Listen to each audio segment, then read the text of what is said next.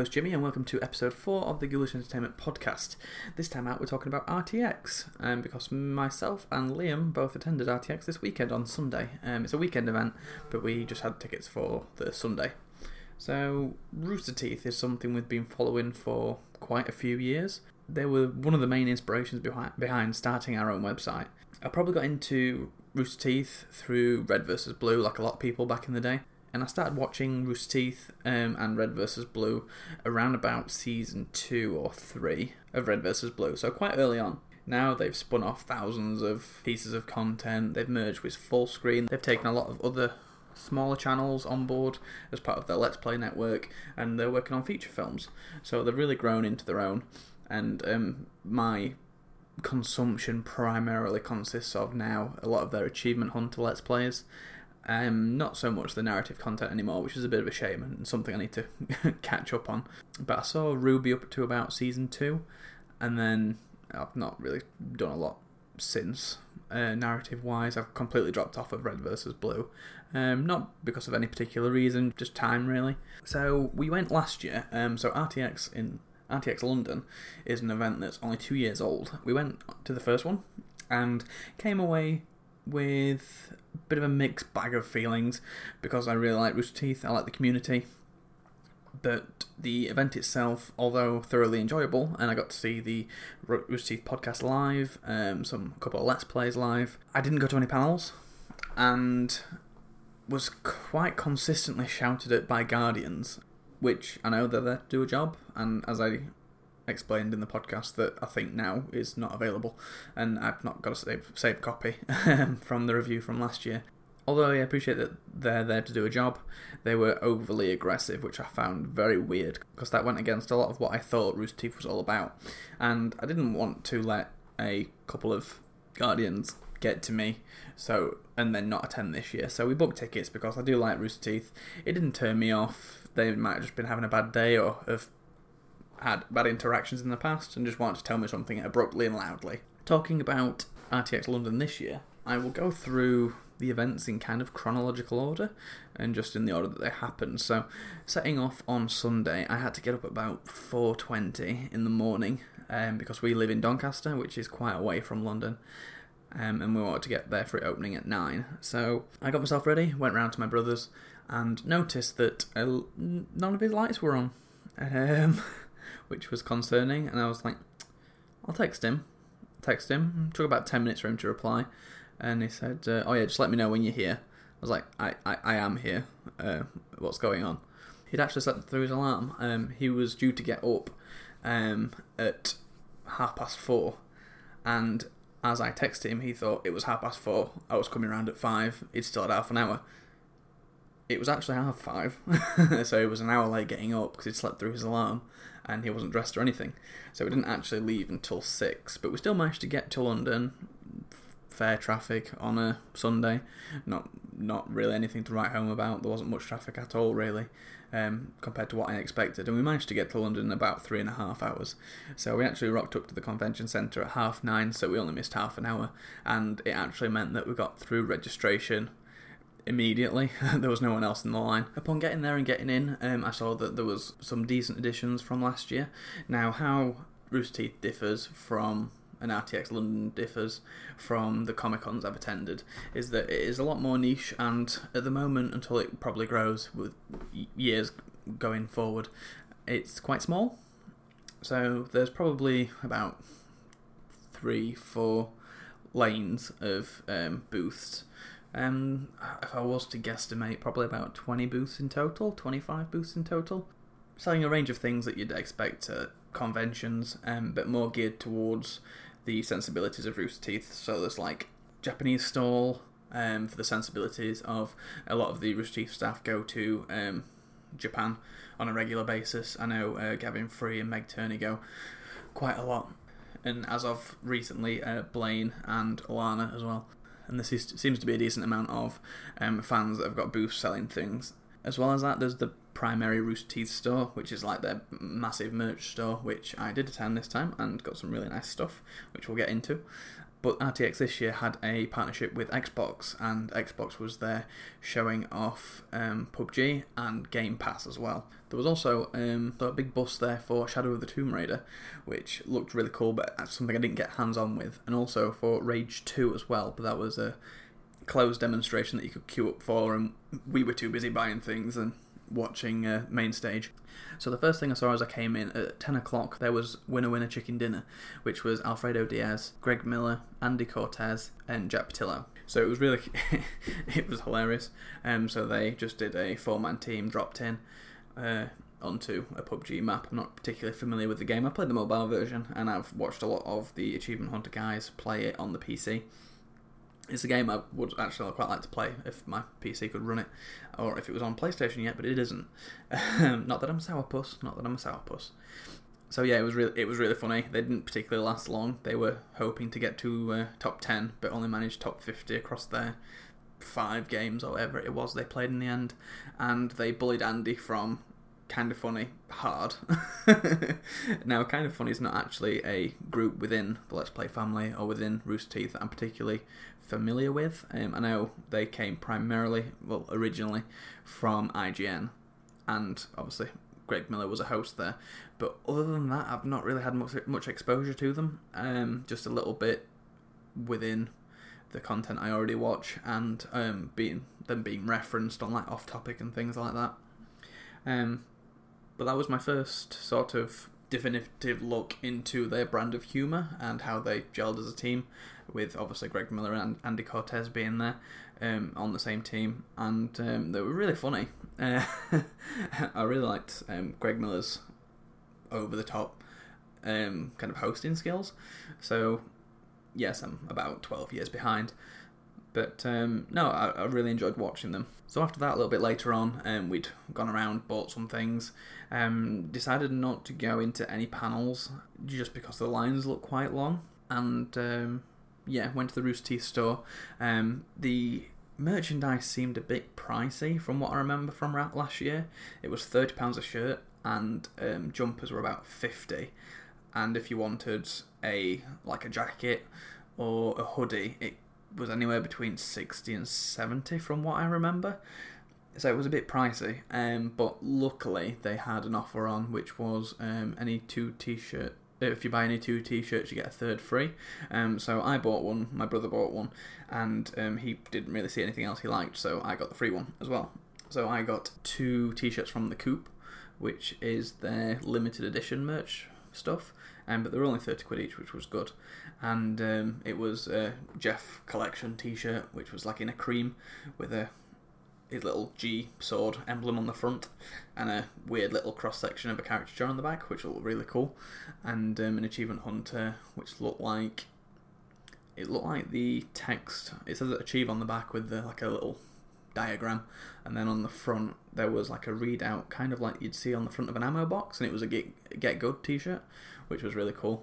And um, I got some Get Gov iron-on patches as well for my jacket, which isn't Rooster Teeth branded, but it'll look cool on it. so um, after that, we um, actually quite regularly on the main stage, the three things we saw there, we managed to get seating, which I, we didn't really get last year. We got it once.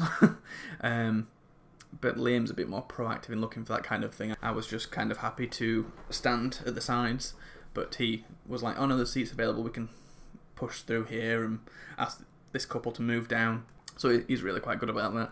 Um, so we actually managed to get seats, and I'm glad we did because we managed to watch the Winner Winner Chicken Dinner things, the Game Pass, and then later on we'll get to that. So the Game Pass thing was um, Ryan Haywood, Burnie Burns, Lauren Sontag, and Blaine Gibson. So first they played um, Sea of Thieves, which was they were trying to take on a skeleton crew which ended as you as you'd expect it would. Um, and um, they played Human Fall Flat as well, which I actually enjoyed more, which I didn't think I would because um, the videos that Achievement Hunter and stuff you generally put out, um, I'll watch Sea of Thieves, but I might give Human Fall Flat a miss. Didn't see the series that Gavin and uh, Michael did, which I think I might go back and actually search out now after seeing them play on stage. So it was quite funny. and I enjoyed seeing them. Um, Liam actually got um, Ryan Haywood came into our row.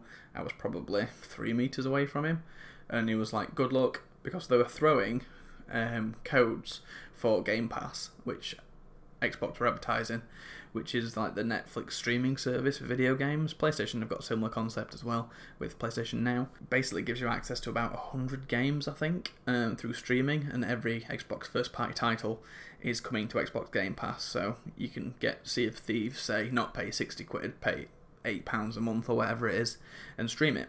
So after that was the um, off topic podcast, but as we went up the actual queue was horrendous.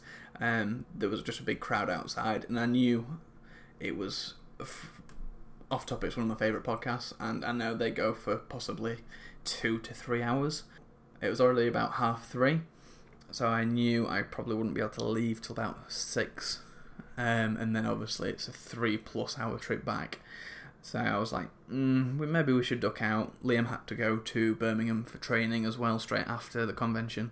So he was like, yeah, maybe we should duck out. And on the way back, we passed a Guardian who was shouting out that if you didn't get into off topic, they were showing it on the screen at the main stage. So I was like, do you know what? It's not quite live, but when do you get like a cinema experience watching off topic with a bunch of other fans? So we'll go do that. Um, and we went through, sat at the main stage, and the next thing I know, um, Kind of Funny comes out. Now, we weren't expecting that, and we'd completely missed that they were going to tune into Off Topic probably like 10 minutes late. So, what they actually were doing before before that, an hour before that, is um, the Nintendo Power Hour with Kind of Funny. And I was so glad I caught it. It made getting up at the ridiculous o'clock, travelling to RTX, and not leaving early so worth it. Despite the fact that I didn't get in until about half ten later that night. Um, it was amazing. Like I said before, I'm not particularly familiar with Kind of Funny, but now I've got so much content to catch up on, and um, they've definitely got a fan in me. Um, the hosting and the chemistry was awesome, for want of a better word. They played a game called Super Sport, uh, Super Sport Match'em, on Switch, which is kind of like an 8 bit sport game and it's competitive, kind of like Wii Sports if you shoved it onto an SNES. So um, it was Greg Miller, Tim Gettys, Andy Cortez, and Alfredo Diaz. Um, from Achievement Hunter, but he, from what I understand of the history, he's quite close friends with the kind of funny guys, and actually grew up with Tim Gettys, so um, you could really tell. so um, they played each other. and Andy ended up winning in the end, um, but the almost sibling rivalry was really endearing throughout. Healthy competition between Kinda Funny and Achievement Hunter, and even though I'm a big Achievement Hunter fan, Greg Miller shouting across the convention at Achievement Hunter and at Burnie Burns that, that PlayStation and Nintendo were the superior consoles above PC and Xbox, and that if anyone doubted him, um, Achievement Hunter were secret paedophiles was hilarious. Um, it was very drunk, but it was it was funny. It got to a point later on where Greg challenged Andy to a race, and Blaine just turned up, and they raced across the stage. And I just really enjoyed um, getting to know a group of people that I wouldn't have generally investigated. I know I've seen or come across um, some of their content online before, and it looks really polished, really well done. And I'm like, oh, they're just having a discussion. I'd quite, they quite do a lot. They do a lot of talky things, which sounds silly to say, um, like I've not got the patience to sit through a talky thing. But I was like, the limited free time I've kind of got, I'm like, I want to watch a let's play or I want to watch um, a highlight clip or something. Uh, sitting down for a hour to two hour video just talking about how Spider-Man PS4 came to be developed. I'm like, mm, uh, I'll I'll watch them play. I'll watch Achievement Hunter play Rainbow Six Siege for the 80th time instead. That, that's only 40 minutes, which I'm now kicking myself at because the chemistry in person and just how genuine and friendly the kind of funny guys seem to be. I mean, I sent out a tweet after I'd seen the Nintendo Power Hour just saying the best part of my weekend was seeing kind of funny accidentally and that I'll be catching up on their content going forward. Um, I got retweeted by Greg Miller, which I didn't realise at first because I was like, why are so many people picking up this tweet? I mean, I did at their avatars, but I just didn't expect it to be picked up. I was like, why are so many people noticing this? I was like, oh shit, Greg Miller retweeted it. Andy Cortez replied saying, just thanking me for giving them a chance, which, of course, I mean, it, thank you for being so entertaining. Um, Tim Gettys said the same, and the actual kind of funny um, account added me as well. So it's just how engaging and appreciative they seem to be of their fans, which really spoke volumes to me. I mean, during the event, Greg Miller asked people to raise their hands if they didn't currently own kind of funny merch, and I was like, no, I don't. Just like everyone else, expecting something for free, quite naively. And he was like, then go over to the store, it's right over there, or answer to my fist. which kind of had me in stitches because obviously he had his hand behind his back, and when he pulled it out, it was his clenched fist. Um, and then a little bit later on, he asked the question again. He was like, "Can, can I just get um, a another tally of people that haven't got kind of funny merch?" And obviously, I didn't put my hand up because I was like, "He's gonna get us again." No, he didn't.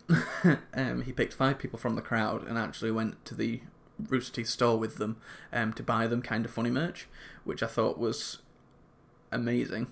One, kindness. Two, from a marketing point of view, it was like that's brilliant. That's a really that's a really good idea. Um, and they actually one of the people he picked out of the audience rung their friend, and he was on the phone to their friend, going, uh, "Oh yeah, I'm Greg Miller. Yeah, yeah, I'm currently on the stage." And then he was still talking to them as he was shouting at Burnie and um, arguing with Andy. So yeah, it it, they're a really good group, and if you don't know them, I implore you to check them out because it won't it won't be a waste of your time. So yeah, um, from considering leaving early and feeling that before we saw kind of funny, although I got to see Winner Winner Chicken Dinner and and the Game Pass event firsthand, I'd not really got to see p- the people that I was really focused on see- seeing. So like achievement hunters like um, Jeremy Dooley, um, Gavin Free, Michael Jones, um, just the people that I really enjoy watching for Achievement Hunter. Um, I was a bit disappointed because there was people um, on the main stage when there was nothing on in it, on there.